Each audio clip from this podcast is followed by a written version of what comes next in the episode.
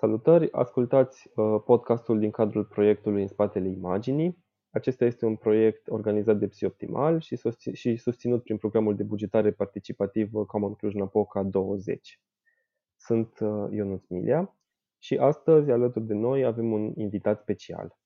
E vorba de Diana Nechita, lector universitar și uh, doctor la Departamentul de Psihologie Clinică și Psihoterapie de la Universitatea Babeș-Bolyai, uh, psiholog clinician și psihoterapeut cognitiv comportamental. Diana este acreditată atât de Colegiul Psihologilor din România, cât și de Institutul Albert Ellis din New York uh, și am invitat-o astăzi deoarece interesele sale de cercetare și în practică sunt strâns legate de emoțiile autoreferențiale, mai ales de tulburări afective și de anxietate, și cum uh, proiectul nostru se axează pe anxietatea socială, am considerat că Diana este persoana cea mai potrivită uh, să discute cu noi în zilele acestea. Bună, Diana! Salut, Ionuț! Mulțumesc mult pentru invitație. Mă bucur să fiu astăzi alături de tine și să avem această discuție. Sper să fie cât mai utilă cât mai multor persoane și să aducem uh, în fața lor niște informații care să fie relevante și care să le fie de folos. Îți mulțumim și noi foarte mult pentru prezență și sperăm într-adevăr să fie foarte utile informațiile pe care o să le prezentăm. Bun. Uh, așa cum am discutat puțin și înainte, noi ne gândeam să mergem foarte mult pe uh, partea de mituri care există în societate, pentru că la modul în care trăim acum, informațiile sunt practic la un clic distanță nu ne este foarte greu să găsim uh, informații sau să găsim câte ceva despre uh, suferințele noastre sau curiozitățile noastre, însă sunt destul de multe probleme atunci când vine vorba de a le cerne și de a stabili ce e real și ce ține de mit. Acum, în psihologie uh, știm deja că există foarte multe mituri și există adevăruri parțiale, uh, așa că astăzi, cel puțin în primă fază, ne gândim să povestim exact despre asta. Uneori oamenii chiar foarte bine intenționați uh, oferă sfaturi celor din jur sau uh, se gândesc să ajute, însă nu reușesc întotdeauna. Ok. Uh, primul mit despre care ne gândeam să discutăm astăzi este acela că anxietatea socială este doar timiditate sau ține doar despre caracterul mai introvertit al unei persoane. Este un mit sau ține mai degrabă de realitate, Diana? Cu siguranță este un mit și cred că e un început foarte bun pentru discuția noastră, că deoarece este un mit cu care m-am întâlnit și în practică foarte frecvent, dar foarte multă lume devine reticentă în a aborda, a aborda și a merge spre serviciile unui terapeut sau unui psiholog clinician, crezând că, ok, această problemă de care el suferă este de fapt o timiditate și că uh, toată lumea are astfel de probleme, ca atare nu e un motiv suficient de întemeiat încât să facă pasul ăsta. Și asta se întâmplă pentru că, așa cum, cum sublineai și tu, practic apare acest mit că timiditatea este tot una cu anxietatea socială sau că ele sunt foarte strâns legate, lucru care nu este deloc adevărat. Pentru că, pe de o parte, timiditatea este o trăsătură de personalitate ca și trăsătură de personalitate, nici măcar nu este privită neapărat ca fiind o, o trăsătură negativă. Foarte mulți dintre noi avem o astfel de trăsătură de personalitate, dar ceva ce definește felul în care noi ne raportăm la noi și la cei din jur și nu ajungem să avem o tulburare de anxietate socială. Da? Faptul și aici poate ar ajuta un pic să clarificăm ce înseamnă timiditatea aceasta. A fi timid înseamnă poate să fii mai reținut în interacțiunile cu ceilalți, da? să-ți, fii, să-ți vină mai greu, da, să interacționezi cu ei, poate să fii ușor anxios, să te gândești că poate nu o să, da, nu o să te placă, dar odată ce îți da, odată ce te implici în aceste situații și reușești să te acomodezi, începe, să devină tot, începe să devină tot mai ușor.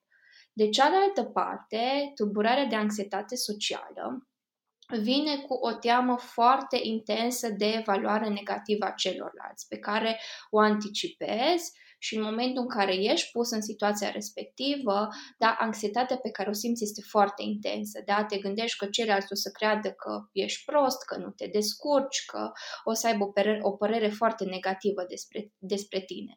Lucru ce face adeseori nu doar să simți anxietate foarte intensă în aceste contexte, cât mai ales să eviți, da, o să eviți să-ți o prezentare la facultate gândindu-te că oricum punctul respectiv nu valorează atât de mult în imaginea de ansamblu, poate nu o să accepti o promovare la locul de muncă gândindu-te că oricum ceea ce faci îți place, ce rost are să devii da, uh, liderul unei echipe, știind că asta ar însemna să interacționezi mai mult cu ceilalți, poate refuzi să ieși cu prietenii tăi știind că o să vină două persoane noi pe care nu le-ai mai întâlnit, dar și te gândești că poate nu o să te placă și ajungi practic să eviți în mod constant aceste situații de teama evaluări negative sau în momentul în care alegi totuși să te implici, anxietatea este foarte intensă și cel mai adesea lucrul acesta îți afectează performanța. Astfel, da, putem să ne uităm ca între cele două fiind și o diferență de intensitate. Da? Dacă vreți, dacă ai anxietate socială, teama de evaluarea negativă a celorlalți este mult mai intensă, mult mai frecventă, pervazivă, dar prezentă în foarte multe contexte, pe când uh, în cazul timidității vă spuneai mai degrabă despre reținerea și dificultatea, mai ales la începutul uh, interacțiunilor cu ceilalți și mulți autori spun că este și o diferență calitativă, de așa cum spuneam, una e o tulburare, cealaltă este o trăsătură de personalitate pe care majoritatea sau foarte mulți dintre noi o avem și deși avem această trăsătură, nu toată lumea ajunge să dezvolte tulburare de anxietate socială. Am înțeles. Uh, deci, practic, chiar dacă în anumite contexte unii dintre noi chiar ne gândim că s-ar putea să fim priviți negativ de către ceilalți și chiar evităm să facem anumite lucruri, nu putem să discutăm despre anxietate socială decât în anumite cazuri. Atunci când lucrurile astea se repetă constant și evităm lucruri importante sau ocazii foarte importante pentru noi, fie personal, fie profesional. Exact. Deci, practic, în momentul în care această evitare sau anxietate foarte intensă pe care uh, o simțim ne afectează, spunem noi, funcționarea. Că e vorba despre funcționarea în relațiile cu ceilalți, că e vorba despre funcționarea la facultate, la locul de muncă, deci, practic, afectează în mod considerabil felul în care noi uh, funcționăm în diverse, în diverse arii.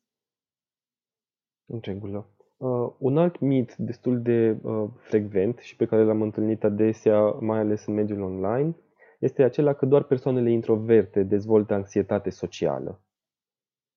Este într-adevăr un mit sau ține mai degrabă de aspecte reale, uh, nu știu, caricaturizate de către media? Mm-hmm. Aș zice că și acest mit se leagă destul de strâns de primul, da? Cumva și acolo ideea e că, da, există mă rog, un procent destul de ridicat dintre persoanele care au timiditate ajung să dezvolte anxietate socială, dar datele arată că undeva mai puțin de jumătate dintre aceștia și dacă ne uităm doar la persoanele timide, doar 25% dintre persoanele timide ajung să aibă o tulburare de anxietate socială.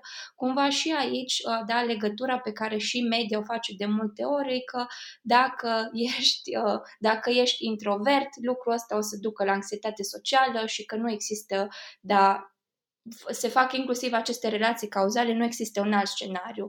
Desigur că este un mit, pentru că datele arată că uh, măsura în care tu ești introvert sau extrovert nu afectează în, în acest fel, da, probabilitatea ca tu să ai tulburare de anxietate socială, ba aș zice chiar mai mult, văd de multe ori în practică că clienții mei care au o personalitate extrovertă și au anxietate socială ajung să aibă o suferință chiar mai intensă. Și o să încerc să explic de ce se întâmplă lucrul ăsta. Atunci când ești o persoană extrovertă, mare parte din energia pe care tu ți-o iei da, și din uh, a-ți acoperi anumite nevoi vine din interacțiunea cu ceilalți. Deci, practic, tu îți dorești foarte mult să interacționezi cu ceilalți, de cealaltă parte, ți-e foarte teamă că ceilalți o să te evalueze negativ, că nu o să le placă de tine. Și atunci, practic, tu în, practic, ești între ciocan și nicovală, ca să zic așa. Îți dorești foarte mult, dar ți-e foarte teamă. Și atunci aici ajunge într-o astfel de situație ca pentru persoană să fie cu atât mai dificil. Poate când ești introvert, nu e atât de mare nevoie de relații sociale. Și atunci, chiar dacă poate ți teamă în anumite situații, te gândești că o să fie evaluat negativ, datorită faptului că nevoia ta nu e așa de intensă, ajunge să nu te afecteze atât de tare pe cât te poate afecta dacă ești o persoană extrovertă. Acum, ca să sumarizez poate un picuț răspunsul mai lung, e că da, desigur e un mit, poți să fii extrovert și să ai anxietate socială și că, da, poate unii dintre noi în anumite situații chiar suferim mai mult pentru că avem această nevoie, dacă ești extrovert, da, să-ți o acoperi prin intermediul interacțiunii cu ceilalți.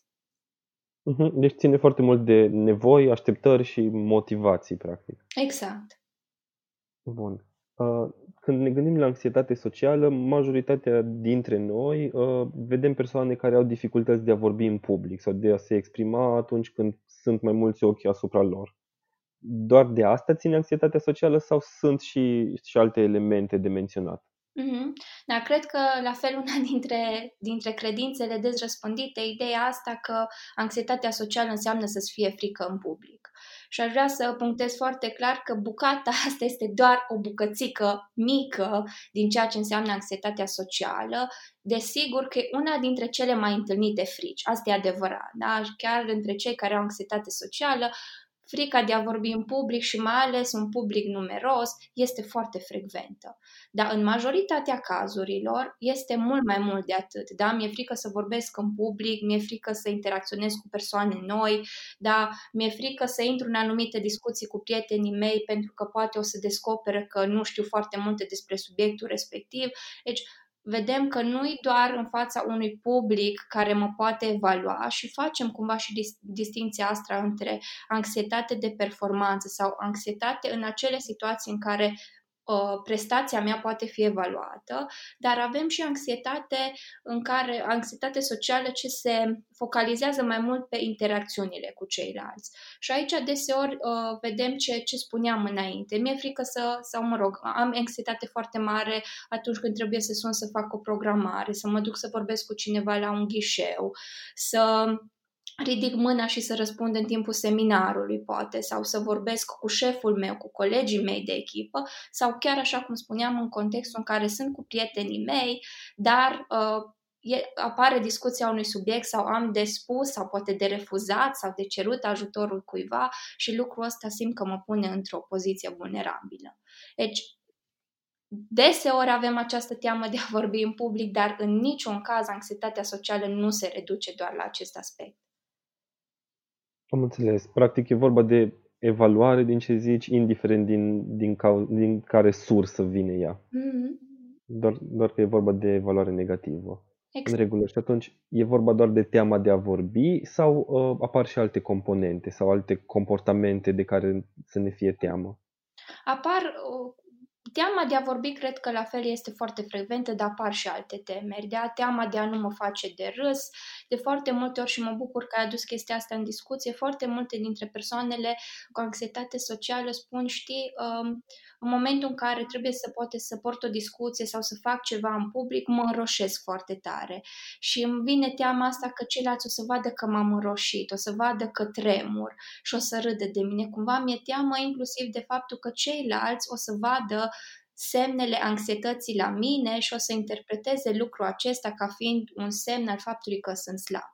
Alții se gândesc, da, au probleme în a mânca în public, da, mi-e frică să mănânc în public, poate nu o să mănânc, da, nu o să respect toate regulile de conduită și ceilalți o să râde de mine. Alții au teama de a încerca experiențe noi, da, mi-e frică să încerc ceva nou, mi-e frică să mă duc să mă joc un joc sau să mă implic într-o activitate sportivă, gândindu-mă că nu o să mă descurc și ceilalți o să vadă lucrul respectiv. Sau chiar mi-e frică să scriu în fața celorlalți. Aici temerile pot să fie foarte variate, dar uh, teama asta de a vorbi de față cu ceilalți sau a interacționa, cred că este destul, da, este destul de frecvent.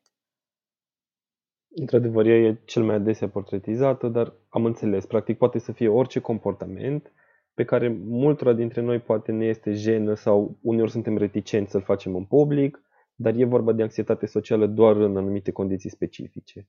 Exact. Ok. Totuși, atunci când oamenii primesc eticheta asta de a avea anxietate, uh, tind să considere că e o problemă ceva mai gravă pentru că ar fi o, un procent foarte mic din populație care se confruntă cu așa ceva. Mm-hmm. Până la urmă, este o problemă foarte rară anxietatea socială sau începe să fie ceva mai des întâlnită în ultima vreme? Mm-hmm. Aș începe discuția aici spunând că teama de evaluare negativă e o teamă universală da, într-un fel sau altul și cei mai, nu știu, sociabili și cei care simțim că ne descurcăm foarte bine în, în interacțiunile cu ceilalți, în anumite momente, în anumite contexte avem, avem aceste teamă de evaluare. Doar că simplu fapt că sunt anumite situații în care îmi vine mai dificil să fac asta, mă simt, da, cum zicem noi, am emoții, da, am emoții că urmează să am un interviu, am emoții că trebuie să prezint ceva, dar reușesc să fac lucrul ăsta și nu mă afectează atât de tare, este ceea ce încadrăm da, în sfera a ceea ce este firesc. Da? Un oarecare nivel de anxietate este firesc, având în vedere faptul că această teamă este universală. Așa cum spuneam, odată ce teama asta e foarte intensă, apare în foarte multe contexte, contexte îmi afectează funcționarea, deja începem să vorbim despre simptome de anxietate socială. Acestea pot fi subclinice, adică am simptome, dar nu sunt suficient de um, intense sau nu afectează suficient de tare încât să merite da, uh, un diagnostic clinic sau punctul de la care văd că afectarea e foarte serioasă, da, în foarte multe contexte și pot să pun un astfel de diagnostic. Uh, am ținut să fac această distinție pentru că și datele astea epidemiologice uh, sunt foarte interesante. Dar chiar dacă avem, din nou, unii, pe de o parte avem impresia că toată lumea are anxietate și firesc, da, alții zicem nu, că numai foarte puțini dintre noi avem de fapt anxietate socială și ca atare trebuie să fie o problemă foarte gravă. Răspunsul cred că este la mijloc. Da? Datele arată că dacă ar fi să ne uităm strict la diagnostic, undeva până la 7% din uh, populație îndeplinește criteriile pentru astfel de tulburare. Asta nu este ceea ce numim noi un număr scăzut, nu o prevalență scăzută. Este una dintre tulburările de anxietate cu pre prevalența cea mai ridicată. Datele se schimbă și mai mult dacă luăm în calcul și acele simptome subclinice sau ceea ce spuneam că uh, e mai, mai intens decât la majoritatea populației, dar încă nu suficient de intens să spunem că e un diagnostic. Dacă ținem cont și de persoanele care au aceste dificultăți, sunt studii care estimează că am putea să avem chiar un procent de 20% dar de persoane care, care au astfel de simptome. Și atunci aș spune că cu siguranță nu este ceva foarte rar întâlnit, este un diagnostic, așa cum spuneam, printre tulburările de anxietate cele mai frecvente, merită să ne gândim, ok, mă afectează, mă deranjează, pierd ocazii, pierd oportunități din cauza asta, înseamnă că e foarte probabil să mă confrunt cu o problemă ce merită, uh, merită atenția unui profesionist și m-ar ajuta. Dar în același timp nici nu aș vrea să extra patologizăm, dar oarecare teamă justificată, e normală, ni se întâmplă tuturor. Ideea e cum facem distinția între ceea ce mi se întâmplă mie este în sfera ceea ce li se întâmplă tuturor sau, uh, sau mai degrabă o problemă serioasă. Și aici, din nou, m-aș duce și m-aș gândi, așa cum am spus, cât de mult mă afectează. Ok, deci există uh, unele linii care pot fi trase foarte clar atunci când luăm legătura cu un specialist. Exact. În rest, ce e de reținut ar fi poate faptul că nu e o problemă atât de rară, ci sunt poate unul din cinci oameni mm. care ar putea să ne înțeleagă. Exact. Atunci când e vorba să, să ne deschidem față de ei. Exact. Uite, eu adeseori, adeseori când discut cu clienții mei despre acest subiect, îi și întreb, uite, relativ la cei din jurul tău, Ți se pare că problema asta e mai intensă, te afectează mai tare, simți că eviți mai multe situații, tocmai pentru a mă ajuta un pic să-mi dau seama, ok, dacă văd că și ceilalți au mici emoții și au mici emoții, atunci poate nu am neapărat o problemă clinică, dar dacă văd că eu constant sunt mai anxios, mai stresat, nu pot să dorm noaptea înainte de o astfel de interacțiune, dar când se întâmplă mi-e foarte dificil, da, de-abia reușesc să mă controlez, atunci, da, e foarte probabil să am, să am să fie în cazul meu problema să fie mai serioasă și să mă ajute foarte mult să, să apelez la serviciile unui specialist. În regulă. În, în legătură cu uh, exact asta, accesarea serviciilor de specialitate, uh, vedem două direcții cumva opuse care uh, tind să prindă uh, curaj sau să prindă voce din când în când. Sunt pe de o parte cei care zic că ok, anxietatea asta s-ar putea să fie o problemă mare, dar trece destul de repede. Uite, bei puțin, îți faci curaj și gata, dispare. Poți să o iei de la capăt. Uh, pe de altă parte, sunt cei care, să zicem, pesimiștii, care zic că pentru tratament e nevoie de medicație serioasă, să consulți un psihiatru, să stai toată viața cu medicamente sau să mergi ani întregi la terapie, unde o să stai pe canapea și așa mai departe. Cum răspundem la astfel de mituri sau situații? Ok, aici ar fi, ar fi două aspecte. Pe de o parte ar fi bucata asta cu consumul de alcool, care, da, este un, un comportament pe care îl vedem destul de frecvent, mai ales în cazul tinerilor. Ce e important de subliniat aici e sigur că mulți da, aleg, alegem să folosim alcoolul pentru că știm că mai ales în faza inițială alcoolul are un efect dezinhibitor, da, mă ajută cumva să da, nu mai fiu atât de inhibat și poate să reușesc să interacționez mai bine cu ceilalți. Doar atenție, acest efect este pe termen scurt. Asta înseamnă că noi îl conceptualizăm, da, ca și psihologi, ca fiind un comportament de siguranță. De ajung să folosesc alcoolul în încercarea de a-mi gestiona anxietatea ca eu să pot face față. Problema aici care este? Că deși poate mă ajută chiar atunci pe moment, eu, de fapt, nu mă confrunt niciodată cu teama asta mea de a mă evolua negativ și în momentul în care o să fiu pus într-o altă situație, dacă n-am alcoolul la îndemână, da, o să mă simt la fel de anxios și dacă îl am la îndemână, apare o altă problemă, da, cu cât consum mai des, ne îndreptăm spre un alt tip de tulburare. Da, și atunci, în mod clar, uh, utilizarea alcoolului nu este o soluție, ar zice eu, nici măcar pe termen scurt, că și acolo, cum consum mai mult, nu mai are efectul dezinhibitor, devine un fel de sedativ și nu mai reușesc să, să controlez și să interacționez cum ar trebui cu ceilalți, dar pe termen lung cu atât mai mult. Nu face decât să susțină, să mențină problema pe care eu o am, pentru că nu ajung să mă confrunt cu teama și să-mi dau seama că și dacă cineva la un moment dat nu mă place, nu-i sfârșitul lumii. Da? Nu se întâmplă nimic și că de cele mai multe ori greșelile astea pe care eu le anticipez că o să se întâmple și că ceilalți o să râdă de mine, de cele mai multe ori nu au loc. Dar apelând tot timpul la un astfel de comportament, nu reușesc să mă confrunt cu asta și să-mi dau seama că lucrurile stau în acest fel. Asta ar fi pe de o parte. Apoi aș reveni la, la a doua idee pe care tu o spuneai cu privire la, cu privire la uh, intervenție da, și la terapie.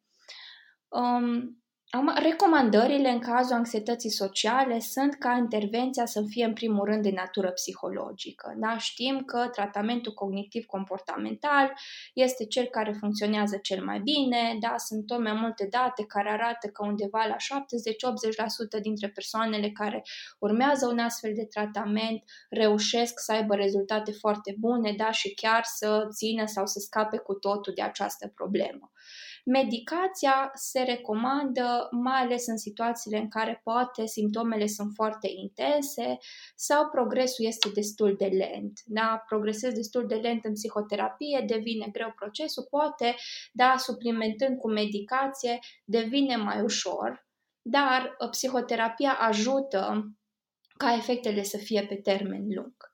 Referitor la durata, uh, durata intervenției psihologice, și aici avem de a face cu un mit, în tulburarea de anxietate socială cu atât mai mult, intervențiile de cele mai multe ori nu durează ani. Sunt intervenții destul de delimitate în timp, undeva la 20-30 de ședințe. Sigur că depinde foarte mult și de implicarea clientului, depinde foarte mult și de um, caracteristicile lui, dacă cumva mai are și alte probleme psihologice, sigur că dacă mai ai și, nu știu, o depresie sau alte probleme, se complică un pic, dar dacă se complică un pic în ideea în care intervenția sigur o să fie mai de lungă durată, dar dacă asta e problema principală cu care te confrunți, atunci tratamentul nu este unul care să dureze sub nicio formă ani de zile sau tot restul vieții tale, este o problemă care uh, poate fi abordată într-un timp relativ scurt aș vrea un pic da, să merg dincolo de ce spuneai tu și să insist un pic pentru că datele arată că foarte multe lume e reticentă să apeleze la intervenție și că durează și până la 15 ani da, până când cineva cu anxietate socială ajunge să vadă un profesionist. Și atunci aș vrea să folosim momentul ăsta tocmai pentru a vă încuraja pe cei care treceți printr-o astfel de problemă, apelați cu încredere la un, la un specialist. Nu vă chinuiți singur ani de zile, dar făcând terapie puteți să rezolvați problema asta într-un interval de timp mult mai scurt și să aveți o calitate a vieții mult mai bună. Vă mulțumim foarte mult pentru apel, o să-l preluăm și noi și de acum încolo o să-l facem și noi de câte ori avem ocazia. Datele sunt destul de clare și ușor alarmante, dacă e să mă întreb pe mine, așa că e bine să folosim acest avertisment în favoarea noastră. Da, cu atât mai mult apreciez și mi se pare foarte utilă inițiativa voastră și acest proiect. Cred că e nevoie, da, cu fiecare ocazie pe care o avem să spunem lucrurile astea și să încercăm să, să transmitem cât mai clar mesajul, astfel încât să, să ajungă la cât mai multă lume. Într-adevăr, degeaba sunt date cunoscute dacă le știu doar câțiva oameni sau dacă rămân în laboratoarele de psihologie și, și în articole, da. Uh, bun. Aș insista puțin aici, dacă tot ai deschis subiectul, ă, ce se întâmplă dacă lăsăm anxietatea socială netratată? Riscăm să dezvoltăm și altceva sau ce, ce alte probleme ar putea să apară? Um, în formele foarte severe, sau mă rog, în, în ideea în care e o problemă pe care poate o am din copilărie, adolescență, nu o tratez, de foarte multe ori vedem că tulburarea de anxietate socială devine comorbidă da, sau se asociază cu tulburarea de personalitate uh, evitantă. Da, practic ajung să evit tot mai multe contexte, poate să mă izolez, să-mi fie foarte greu să mă exprim în, în fața celorlalți, să dezvolt relații intime. Da, și practic ajunge ca teama asta nu doar să mă afecteze în interacțiunile cu cei da, care nu îmi sunt atât de apropiați, ci ajunge poate să mă afecteze și în relațiile cu persoanele apropiate, chiar cu familia, chiar cu un potențial partener pe care eu îl am, de teama că celălalt o să descopere într-un fel sau altul că sunt inadecvat. Datele arată că tulburarea are un curs cronic, da? cumva nu, nu dispar cu totul simptomele de la un punct încolo, ci poate, da, odată cu înaintarea în vârstă, prin prisma faptului că contextele în care sunt pus se schimbă, poate ajunge să nu mă mai afecteze atât de mult. Da, și aici ne gândim că poate dacă, de exemplu, ai o familie, ai un job stabil în care nu interacționezi cu foarte multă lume, nu o să fie atât de evident, nu o să te deranjeze atât de mult aceste probleme, pentru că pur și simplu nu o să fie atât de multe contexte în care ele să își facă apariția. Da, poate când ești în facultate și ai de ținut câte o prezentare și ai de interacționat cu colegi și așa mai departe, e mult mai vizibil pe când dacă ai un mediu da, mult mai controlat, fără foarte multe astfel de situații în care să fii pus, nu, nici măcar poate nu o să mai dai seama dacă problema pe care o ai este atât de severă. Dar uite, sunt niște date interesante care arată că deși această problemă se instalează da, undeva din adolescență și devine da, undeva între, da, nu știu, să zicem 12-20 de ani, dar poate acolo vedem în cele mai multe cazuri, sunt și situații în care încep să o văd mai intens la o vârstă mai intată. Și aici mă, mă gândesc la un exemplu pe care l-am dat și anterior. Da, poate în momentul în care sunt pus în situația de a fi promovat la un job. Da, știu că am problema asta, am avut-o, da, din adolescență, cumva m-am angajat, nu au mai fost așa de multe contexte, dar acum dintr-un jucător de echipă sunt pus într-o poziție de leadership și am văzut adesea de la persoanele cu care am lucrat că devine o provocare. Da? În momentul în care acum eu trebuie să am propria mea echipă, eu de-abia am reușit să trec prin facultate da, cu prezentările și ce aveam de făcut, devine o provocare. Da, și atunci aș zice că nu aș vrea să ne bazăm pe ideea că nu facem nimic, îmbătrânim și trece, ci mai degrabă, ok, nu facem nimic, poate cu timpul, dar nu o să mă mai afecteze atât de mult pentru că nu o să mai am atât de multe contexte, dar uh, șansa ca acele gânduri care susțin aceste probleme să dispară de la sine este foarte mică. Da? Nefăcând nimic în direcția asta, e foarte dificil să scap cu totul de, de această problemă. Dar sunt și câteva lucruri pe care pe care putem să încercăm să le facem în încercarea asta de a ne confrunta cu această problemă. Ok, deci, uh, practic, dacă la început uh, gândurile astea reușim să le ținem într-un fel sau altul sub control și avem și situații în care ne dăm seama că nu facem față, uh, cu timpul, dacă am înțeles bine, anxietatea este cea care preia controlul și atunci ne organizăm viața în funcție de ea. Exact, cred că ai subliniat foarte bine. Da. Ok. Uh, am stabilit deja că cea mai bună decizie care poate să fie luată în situația în care e vorba de anxietate socială ca tulburare ar fi să mergem la un specialist. Să apelăm la niște servicii da. credibile și, da, sunt șanse foarte mari să fim ajutați. Da. Totuși, pe lângă reticență, există și alte piedici în calea accesării serviciilor de specialitate. Și atunci, uh, departe de mine gândul de a încuraja pe cineva să nu meargă la, la terapie, dar totuși ce putem să facem dacă nu mergem la specialist? Ce alternative am avea? Mm-hmm.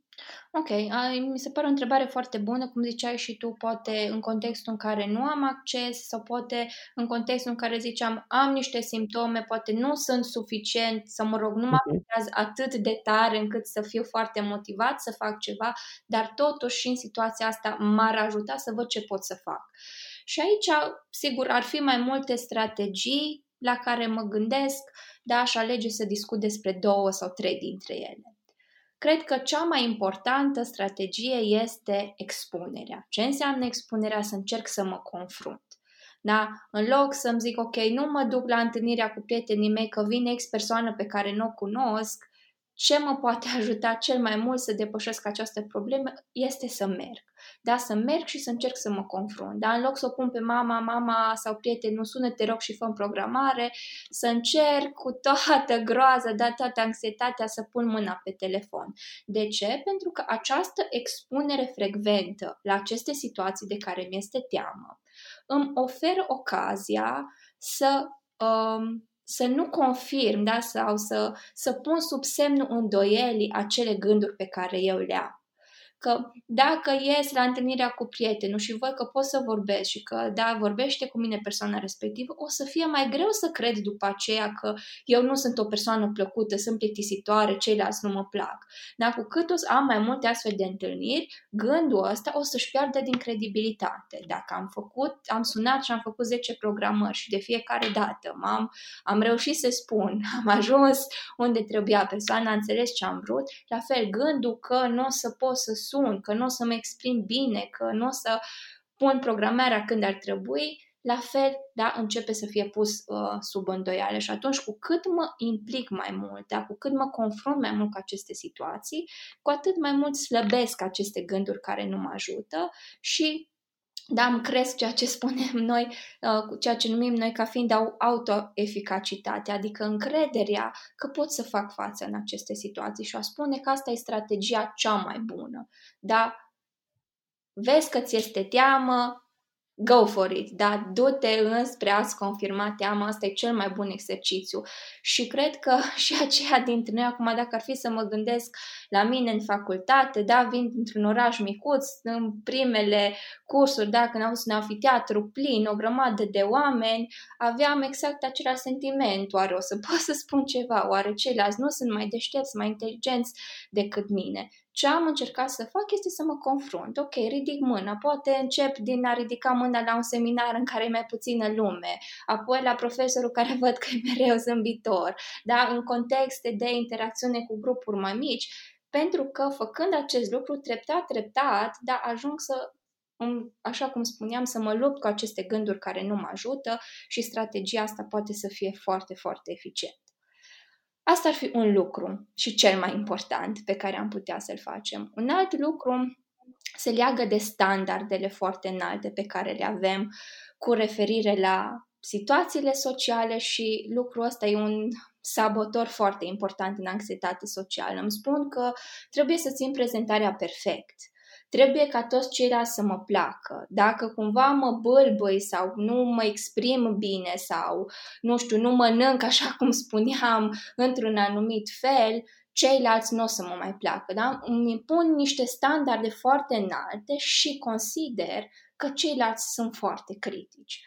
Lucru care de cele mai multe ori, da, într-un proces covârșitor, nu este adevărat. Da? Și aici îi rog pe clienții mei și vă rog și pe voi, gândiți-vă la cum vă raportați. Da? Credeți despre cineva în momentul în care ține o prezentare și poate, nu știu, răgușește sau spune un cuvânt aiurea că e o persoană incompetentă? Cel mai adesea răspunsul este nu. Deci ar ajuta să lucrăm un pic cu standardele noastre. Ceilalți, da, nu trebuie ca totul să fie perfect, de cele mai multe ori nici nu e posibil să fie perfect. O greșeală nu înseamnă că am ruinat tot ce am făcut, dar ceilalți cu siguranță o să continue să vrea să fie prietenii mei, chiar dacă poate, nu știu, am făcut ceva sau am spus ceva inadecvat. Lucrați un pic cu standardele, da? Standarde prea înalte, anxietate foarte ridicată, da? Să încercăm să fim un picuț mai realiști, da? Și a fi un picuț mai realist poate te ajută să te gândești eu cum aș vedea situația, da? Cei dragi mie pe care cunosc destul de bine, oare ei cum ar vedea situația? E foarte probabil ca răspunsul pe care mi-l dau să fie mai aproape de ceea ce se întâmplă în realitate și cu persoanele pe care nu le cunosc atât de mult. Asta ar fi uh, al doilea aspect pe care le-aș puncta. Și aș mai puncta încă, încă un aspect care face referire la felul în care ne raportăm la noi în astfel de situații.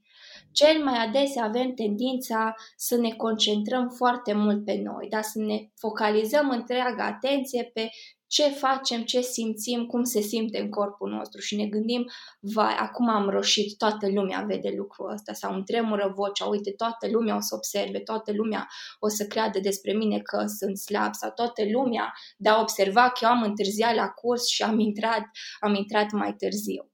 Um, faptul că mă focalizez atât de mult pe mine mă face să nu observ toate celelalte lucruri din mediu care nu confirmă această idee. Da? De multe ori când ne spunem noi acum uh, ceilalți, nu știu, observă că eu am roșit și întreb pe ceilalți să spună, băi, te-ai descurcat foarte bine, nici măcar nu am observat.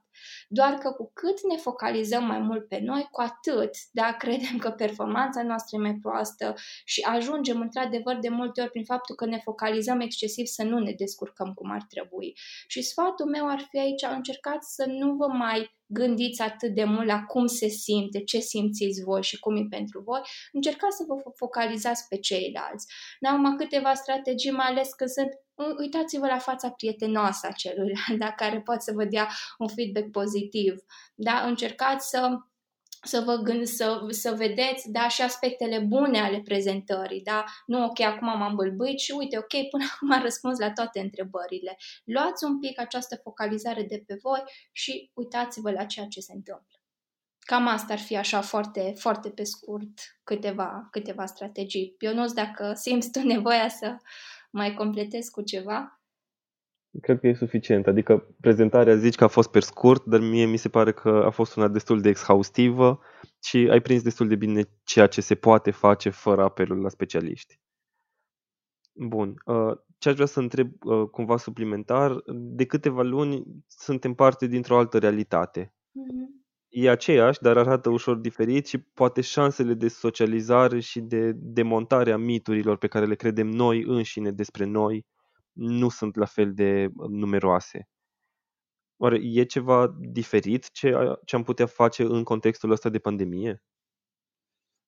Nu știu dacă la nivel așa de substanță sau fundamental e foarte diferit, dar cred că și în contextele astea, de exemplu, chiar dacă lucrezi online cu colegii tăi și vă vedeți pe conferință, chiar dacă te duci la cursuri în maniera asta, cred că aceleași strategii sunt valabile, dar poate încercați un pic să vă provocați, da?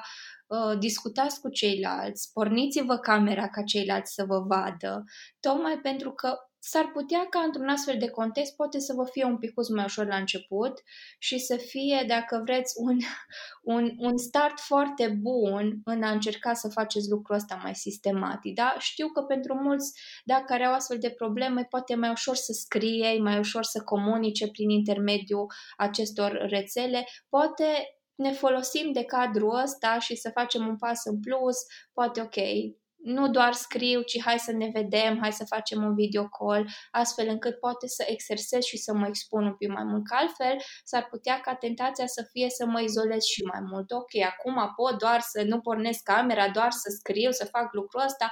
Ok, stau, stau în carapacea mea, doar că lucrul ăsta nu o să rezolve problema pe care o am, da? și o să, o să facă mai degrabă să fie mai de lungă durată. Deci chiar și în acest context putem să găsim câteva lucruri cu care să ne provocăm, cum spuneam, deschide camera, încearcă să, să dai un telefon, da, încearcă poate să inițiezi tu mai mult, poate în mod normal ți-e dificil să zici prietenilor tăi, haideți în oraș, dar poate un, un început bun ar fi, haide să facem cu toții un video call și să ne, auzi, și să ne auzim așa, chiar dacă nu e neapărat o interacțiune live. Deci cred că, da, contextul e diferit, dar și aici putem să, să profităm un pic de el și să-l facem mai, mai bun pentru noi, ca să zic așa. Ok, deci rămâne aceeași uh, invitație la inițiativă și expunere. Exact, exact. Bun. Mulțumim. Uh, Diana, acum ca expert, dincolo de terapeut și persoană care lucrează foarte mult cu, cu această tulburare, uh, ai avantajul de a avea acces la inovații și noi descoperiri în domeniu. Pe unele dintre ele uh, chiar le-ai făcut personal în, în acest cadru. Spune-ne, te rog, uh, ce, ce speranțe avem de la viitor sau ce progrese notabile s-au făcut de care ar fi bine să știm? Mm-hmm. Um, am, o să încep cu unul care mi este foarte familiar mie pentru că asta e ceea ce am studiat, respectiv, da, vă spuneam că una dintre probleme se leagă de standardele foarte înalte care, deloc surprinzător, vin cu niveluri foarte ridicate de critică și de multe ori, da, reușim poate să lucrăm, să facem expuneri, să începem să ne confruntăm mai mult, dar e foarte dificil să ne luptăm cu acest critic interior, da, e ca și vocea aia din spatele minții care spune, da, puteai să faci mai bine, dar ar fi trebuit să reușești mai mult, dar știam eu că n-ai muncit suficient.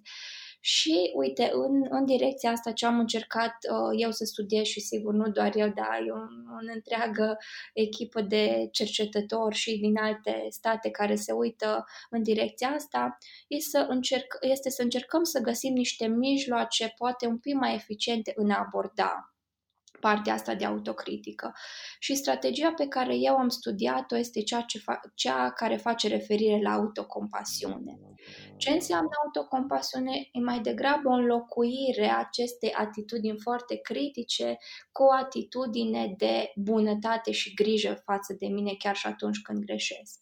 N-aș vrea sub nicio formă să interpretăm că autocompasiune este egal cu milă. Nu înseamnă că mi-e milă de mine sau că mă mulțumesc cu puțin, ci înseamnă că îmi dau seama că în punctul în care am greșit, faptul că mai adaug, știți, vorba aia sare pe rană, adică mai pun acolo un pic de critică, nu o să închide rana, nu o să mă facă să mă simt mai bine, ci din potrivă. Autocompasiunea, da, poate veni așa ca un pansament pe care îl pun. Nu spun rana nu e aici, n-ar fi trebuit să se întâmple, ci spun ok, înțeleg că te doare și suferi în momentul ăsta, dar primul pas este să încercăm să ne raportăm la un eșec ca fiind ce? Un eșec prin care fiecare dintre noi trece la un moment dat. Nu cunosc un om pe lumea asta care, căruia să-i fie și toate lucrurile perfecte. E o parte din experiența umană. Și în momentul în care ne raportăm în felul ăsta, cu această grijă, acceptăm că e ceva ce ni se întâmplă tuturor, deja ne devine un pic mai ușor să facem față în astfel de situații. Și uite, datele arată că uh, cu cât încercăm să dezvoltăm atitudinea asta de autocompasiune, cu atât este mai ușor să abordăm partea de critică, scad nivelurile de autocritică, scad nivelurile de simptome de anxietate socială și asta ar putea să fie o direcție în care am putea să, am putea să explorăm în continuare. Um, dat fiind contextul ăsta despre care vorbeam înainte, mai îmi vin în minte două uh, abordări de genul ăsta. Pe de o parte și cred că aici mai ales cei tineri sunte, suntem destul de familiari cu sistemele de realitate virtuală, da, în care prin intermediul unor ochelari da, reușești să vezi realitatea în 3D. Uh, din fericire, aceste instrumente au început să fie tot mai accesibile, da, găsim la un preț destul de mic astfel de sisteme și partea bună este că multe dintre aceste sisteme au așa numitele scenarii care pot să fie utile pentru o astfel de problemă. Și aici mă gândesc la un scenariu în care tu poți să te pui, să exersezi discursul în fața unui public, da, vezi publicul în față, poți să modelezi reacțiile pe care publicul le are. Deci dacă vreți, Asta poate fi folosită ca și o modalitate de expunere înainte de expunerea efectivă la situație, ta ca un fel de antrenament. Da, o să vină poate mai ușor să faci lucrul ăsta în fața acestui public virtual, da? Poți să exersezi, să vezi poate ce ți-e mai dificil să faci, după care exersând în acest context virtual, da, sperăm ca genera, o să se generalizeze da, și în mediul de viață real și asta cred că e o componentă la fel foarte interesantă, e atractivă, uh, da, poate fi o alternativă foarte utilă. Chiar, chiar apar emoțiile și în, și în fața unui public virtual, Diana?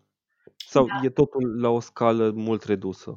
Um, datele aici arată că depinde, depinde un pic de fiecare persoană, da? Așa, depinde de gradul de imersivitate, ca să zic așa. Pentru unii, mediul ăsta, real, mediul ăsta virtual poate să fie foarte similar, da? Și vedem persoane care se simt anxioase aproape la fel de intens ca și cum situația respectivă ar fi reală. Sunt însă și persoane pentru care poate mediul nu, da, nu, se, nu se simt la fel de anxioase într-un astfel de mediu pentru că, da, nivelul lor de a reuși reuși să se imagineze, să se pună în acea situație este mai, mai mic și atunci anxietatea este mai redusă. Aici sunt și persoane și persoane, dar cred că și pentru cei ca, pentru care anxietatea e totuși mai redusă, poate fi oricum un, un exercițiu util. Pentru că chiar dacă ne dăm seama, da, oamenii ăștia nu sunt adevărați, odată ce ești pus în acel context, mai ales că acel, acest tip de context îți creează în mod constant frică, da, ajunge chiar să te surprinde pe tine, cumva îți spui, da, cumva știam că nu e real, dar tot, tot mă simțeam inconfortabil și atunci poate chiar și în situațiile în care nu e atât de, dar nu e o situație care determină atât de multă anxietate în cazul tău, tot ar putea să-ți fie util. Și uh, ziceam dacă aș mai vorbi despre o dezvoltare, mă rog, nu știu dacă e neapărat o dezvoltare, cât poate o, și o adaptare pentru contextul, pentru contextul de față, deși teleterapia nu e neapărat o idee nouă, Uh, dar în contextul ăsta de pandemie cu atât mai mult, Um, aș vrea să subliniez faptul că poți să încerci să vezi un specialist și poți să încerci să folosești astfel de sisteme. Există chiar sisteme de self-help, da? adică diverse sisteme care sunt computerizate sau primești acces la diverse materiale despre această tulburare. Poate ai un contact minim cu un terapeut și aici aș vrea să stimulez interesul și pentru astfel de servicii. Nu aș vrea să vă gândiți că există motive pentru care dacă apelezi la un astfel de serviciu sau fac terapie online cu un terapeut, înseamnă că acest tip de terapie nu o să fie eficientă. Datele arată pentru majoritatea problemelor emoționale sau cel puțin da, uh, acelea dintre ele care au fost studiate că terapia online poate să fie eficientă. În cazul anxietății sociale și, așa cum vă spuneam, util sau mai, mai ales atunci când simptomele scă, sunt scăzute și uh, intervenția asta în care practic citesc niște materiale, am anumite interacțiuni cu un terapeut, poate să fie foarte utile. Și cred că lucrul ăsta e foarte important pentru noi, pentru că așa cum se sizai tu, Ionuț, la început, se poate întâmpla, poate să vreau să mă duc la un terapeut, dar stau, nu știu, într-un, într-un sat mai mic sau într-un oraș mai mic, mm. unde nu prea am acces la astfel de servicii. Nu găsesc un terapeut care să fie specializat în problemele mele. Mi-e foarte dificil, poate, să mă duc o dată pe săptămână câte 100 de kilometri din diverse motive, da, și financiar, și da, a, la nivelul da, disponibilității transportului și așa mai departe. Și atunci, în astfel de situații, da, apelați cu încredere, astfel de variante pot să fie foarte utile. Din nou, datele arată că sunt eficiente. Da, și astfel reușim poate să creștem da, accesibilitatea spre astfel de servicii. Da, poate tu stai într-un sat din Maramureș și terapeutul tău da, locuiește la Cluj, vă vedeți prin intermediul internetului și lucrați împreună. Cu alte cuvinte, soluții sunt, oameni dispuși să ajute sunt, doar trebuie să apelăm. Da, și cred că primul pas e și sperăm ca discuția de astăzi să ajute un pic să ne dăm seama dacă avem nevoie și dacă avem nevoie, da, să știm că există alternative și să, și să apelăm cu încredere. Bun. Îți mulțumim foarte mult, Diana, pentru prezență.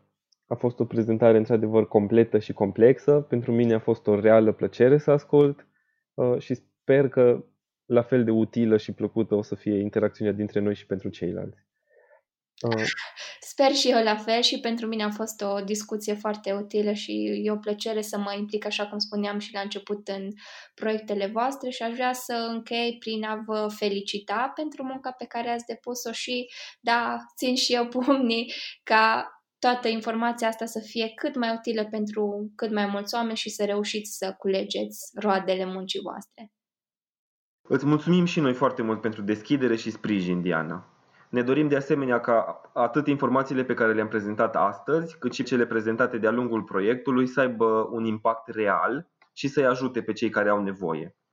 Date suplimentare sau sprijin de specialitate puteți să găsiți pe site-ul nostru, pe psioptimal.ro. Tot acolo uh, sunt disponibile materiale legate de proiectul pe care le-am derulat în spatele imaginii.